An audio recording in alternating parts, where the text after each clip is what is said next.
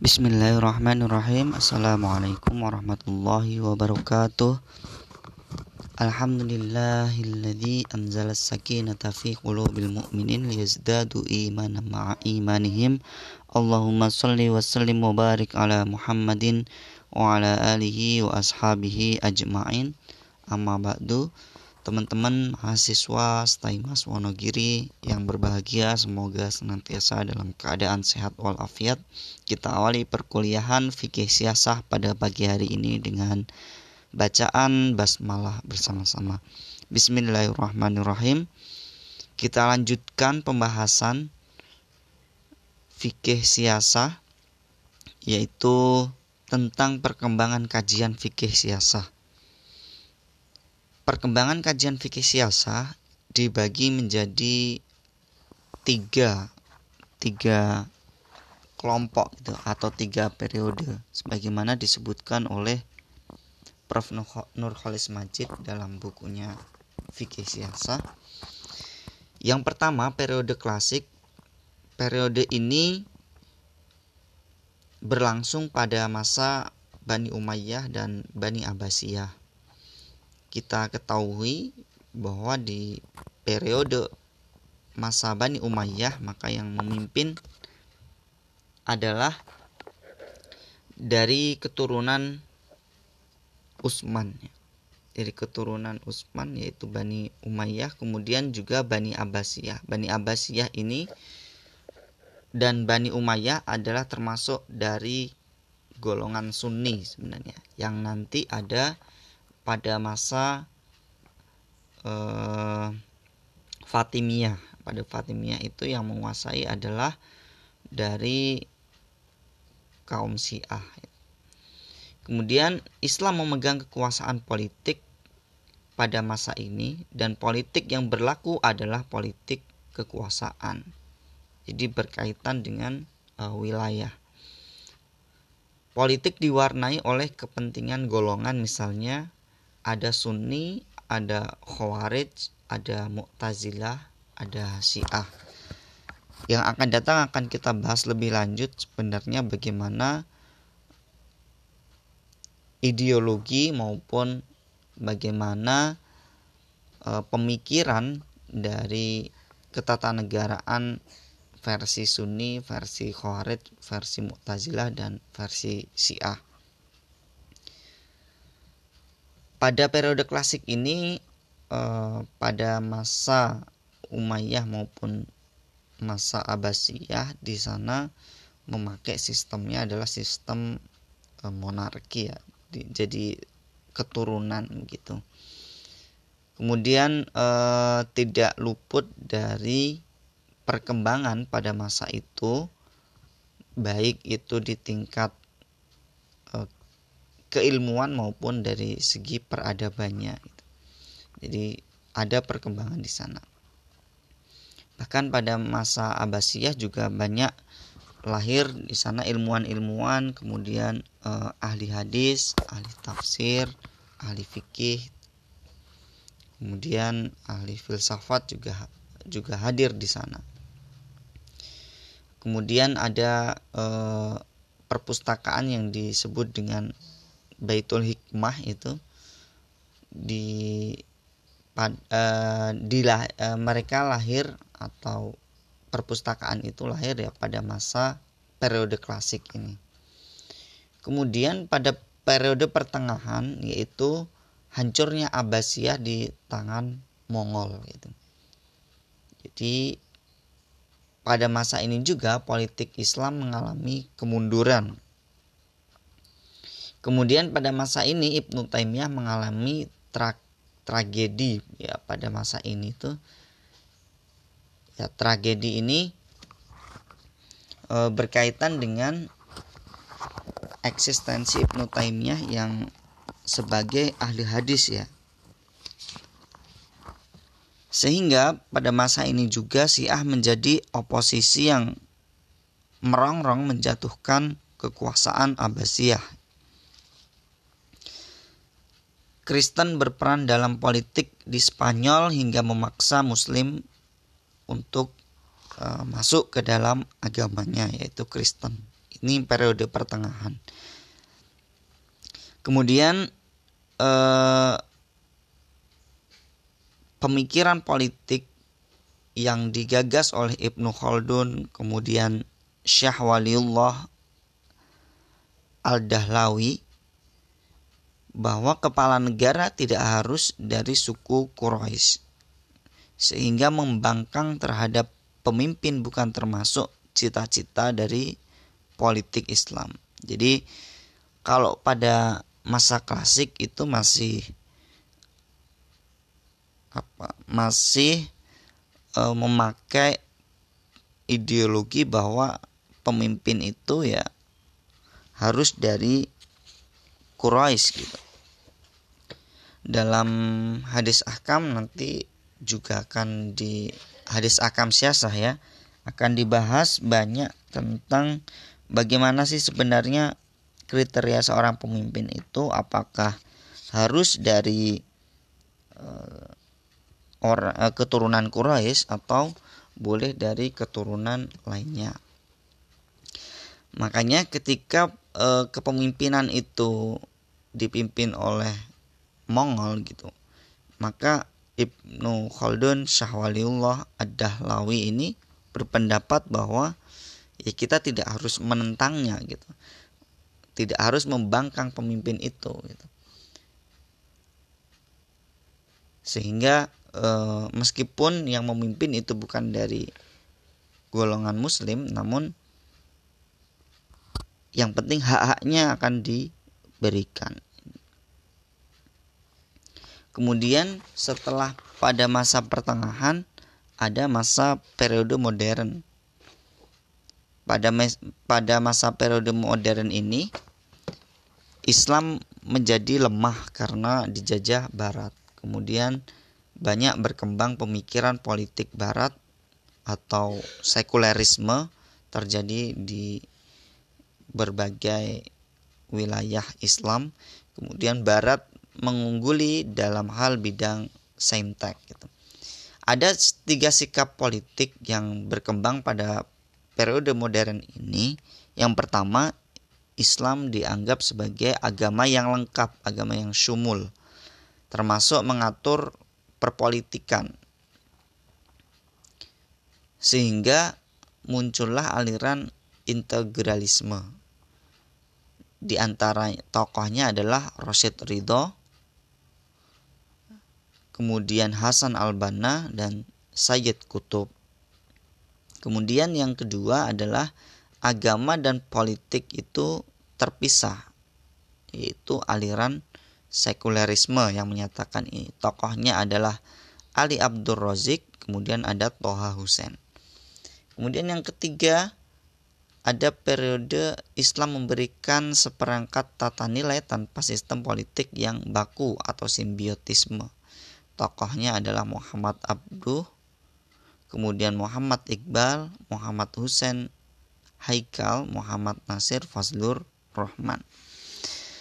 E, lebih lanjut, kalau kita pelajari pada masa periode klasik, maka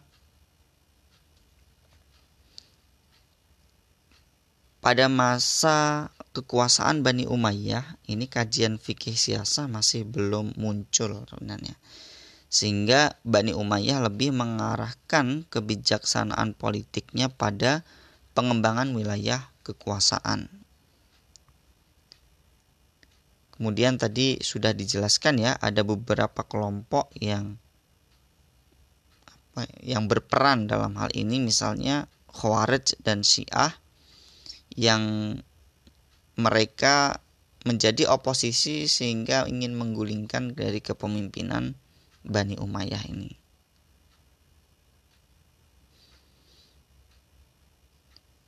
Yang kemudian pemikiran-pemikiran Khawarij dan Syiah ini cenderung radikal dan ekstrim untuk menentang e, Bani Umayyah.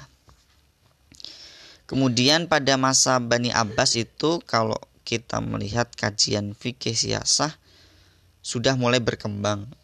Nah, namun demikian eh, kuatnya pengaruh negara membuat kajian yang dikembangkan oleh para ulama ketika itu cenderung mendukung kekuasaan. Jadi hanya berbicara soal kekuasaan belum e, berbicara tentang hal-hal yang lebih rigid gitu ya. Kemudian pada e, masa klasik itu bisa kita ambil suatu kesimpulan bahwa pemikiran politik pada periode klasik ini pada umumnya diwarnai oleh kepentingan golongan gitu. Karena misalnya eh, ada Syiah, Khawarij dan Mu'tazilah itu yang mereka mengembangkan gagasan politik masing-masing pada masa ini. Kemudian uh, Syiah selalu mempropagandakan pandangan tentang keutamaan Ali.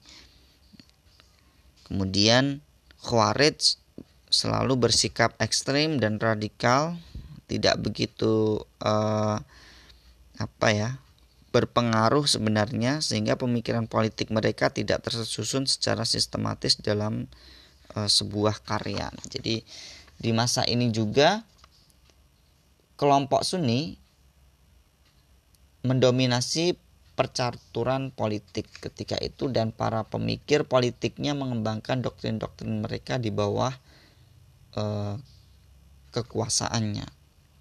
Sejalan dengan meningkatnya berkembang ilmu pengetahuan dan transfer ilmu asing, terutama eh, ilmu Yunani kuno ya, ke dalam Islam, gagasan-gagasan politik pada abad klasik ini juga ditandai dengan pengaruh asing. Ini perkembangan uh, tentang politik Islam pada masa klasik.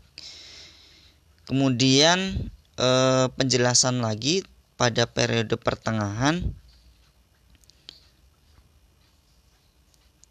mulai muncul tadi saya sebutkan tentang uh, Ibnu Taimiyah ya yang menganggap uh, kepala negara itu sebagai bayang-bayang Allah di buminya yaitu uh, zillah fil ard. Jadi bayang-bayang Allah di muka bumi. Sehingga sebagai konsekuensinya pendapat Ibnu Taimiyah itu mewajibkan rakyat taat kepada kepala negara meskipun zalim. Ya tadi saya sebutkan sudah mulai dikuasai oleh Mongol gitu. Nah, ini kan e, perubahan atau perkembangan tentang pem, pemikiran politik ya atau tentang fikih siasah ya, yang tadinya berkaitan dengan e, suatu kekuasaan dan mereka meyakini itu harus dari golongan Sunni atau dari keturunan Quraisy kemudian berkembang bahwa pemimpin itu ya boleh di luar dari keturunan Quraisy gitu yang jelas menurut Ibn Taimiyah itu ya mereka memimpin meskipun zalim ya kita sebagai rakyat harus mentaatinya gitu. Pada masa pertengahan juga mengalami perpecahan dan pengelompokan kekuatan politik yang e, mengental sehingga pada masa Ibnu Taimiyah kelompok Syiah menjadi oposisi yang selalu merongrong dan berusaha menjatuhkan kepala negara. Uh, yang terjadi pada masa pertengahan ini juga bahwa berbeda dengan pemikir siasah pada masa sebelumnya Syah Waliullah membenarkan e, pembangkangan rakyat terhadap kepala negara yang zolim. Sahwaliyullah bahkan menegaskan bahwa pemerintah pada periode pasca Khulafaur Rasidin hanyalah berbeda sedikit saja dengan kerajaan Romawi dengan kekaisaran Persia.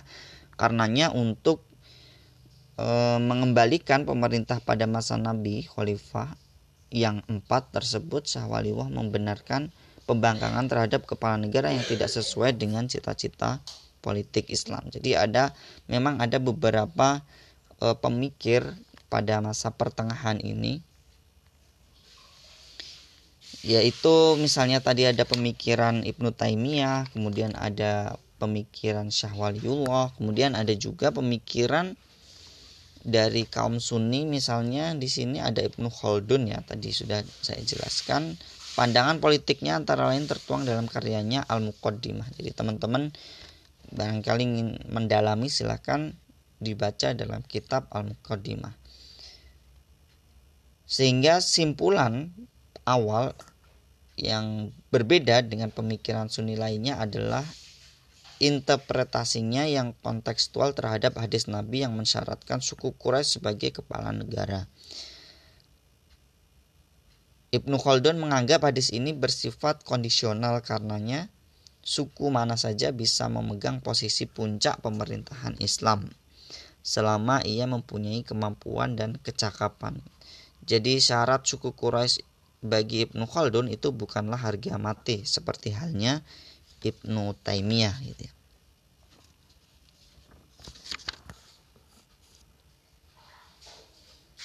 Yang selanjutnya bahwa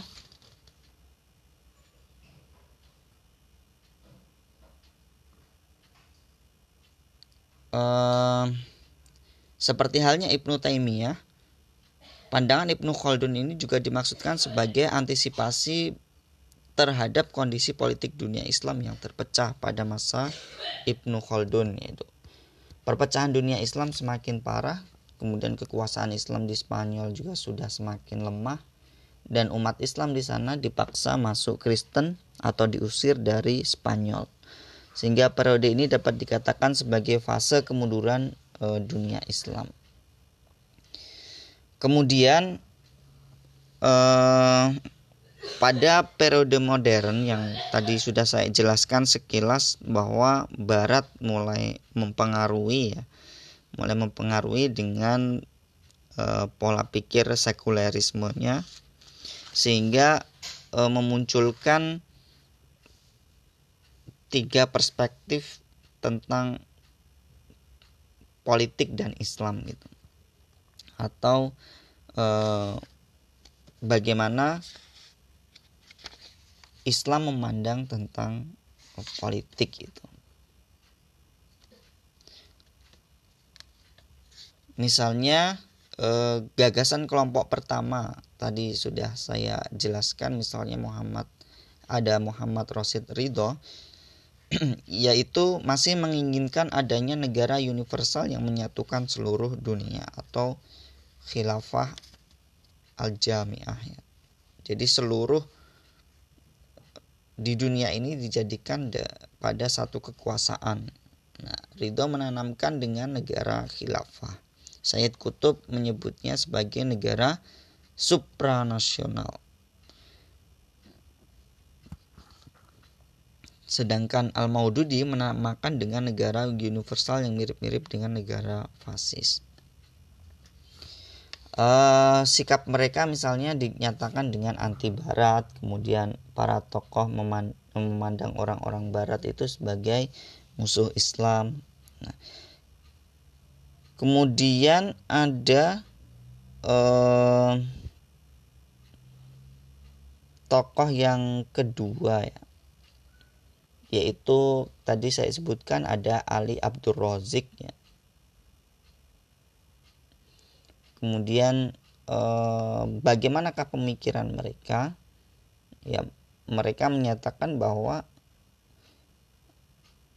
dicontohkan pada negara Mesir dan umat Islam umumnya itu bisa maju maka dia harus meniru atau mengadopsi peradaban barat. Ini disebutkan dalam buku yang berjudul Mustakbal As-Saqofah fi Misr yang ditulis oleh Toha Husain. Kemudian ada kelompok ketiga tadi sudah saya jelaskan misalnya ada Muhammad Abduh, kemudian ada Muhammad Husain Haikal. Yang ini lebih objektif dalam memandang perpolitikan dalam persepsi Islamnya. Yang mana e, dijelaskan bahwa kepala negara adalah seorang penguasa sipil yang diangkat dan diberhentikan oleh manusia. Kemudian Islam juga mengatur tentang hukum-hukum mengenai masalah-masalah hubungan antar sesama manusia. Kemudian berpendapat juga atau menekankan bahwa hukum harus dapat berjalan secara efektif, maka dibutuhkan seorang pemimpin atau kepala negara untuk melaksanakan serta mengawasi pelaksanaan.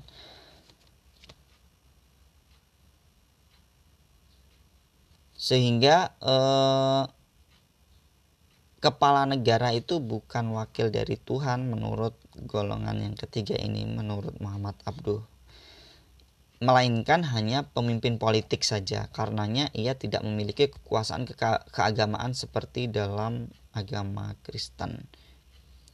Nah, ini eh, perlu dipahami ya.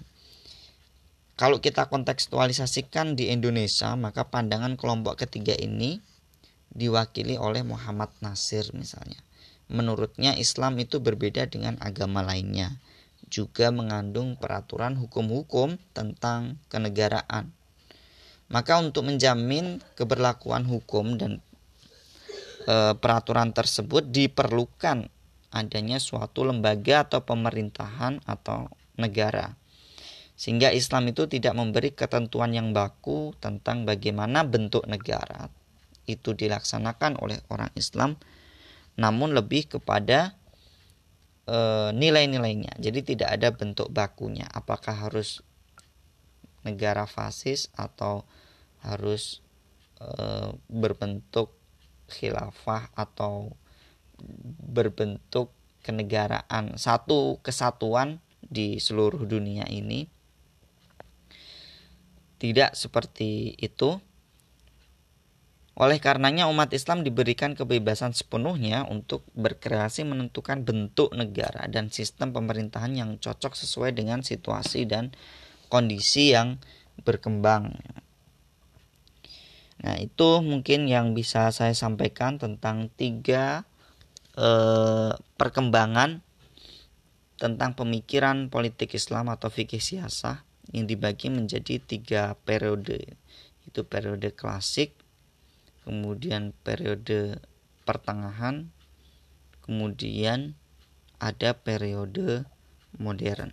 Wallahu a'lam bishawab. Akhirul kalam. Assalamualaikum warahmatullahi wabarakatuh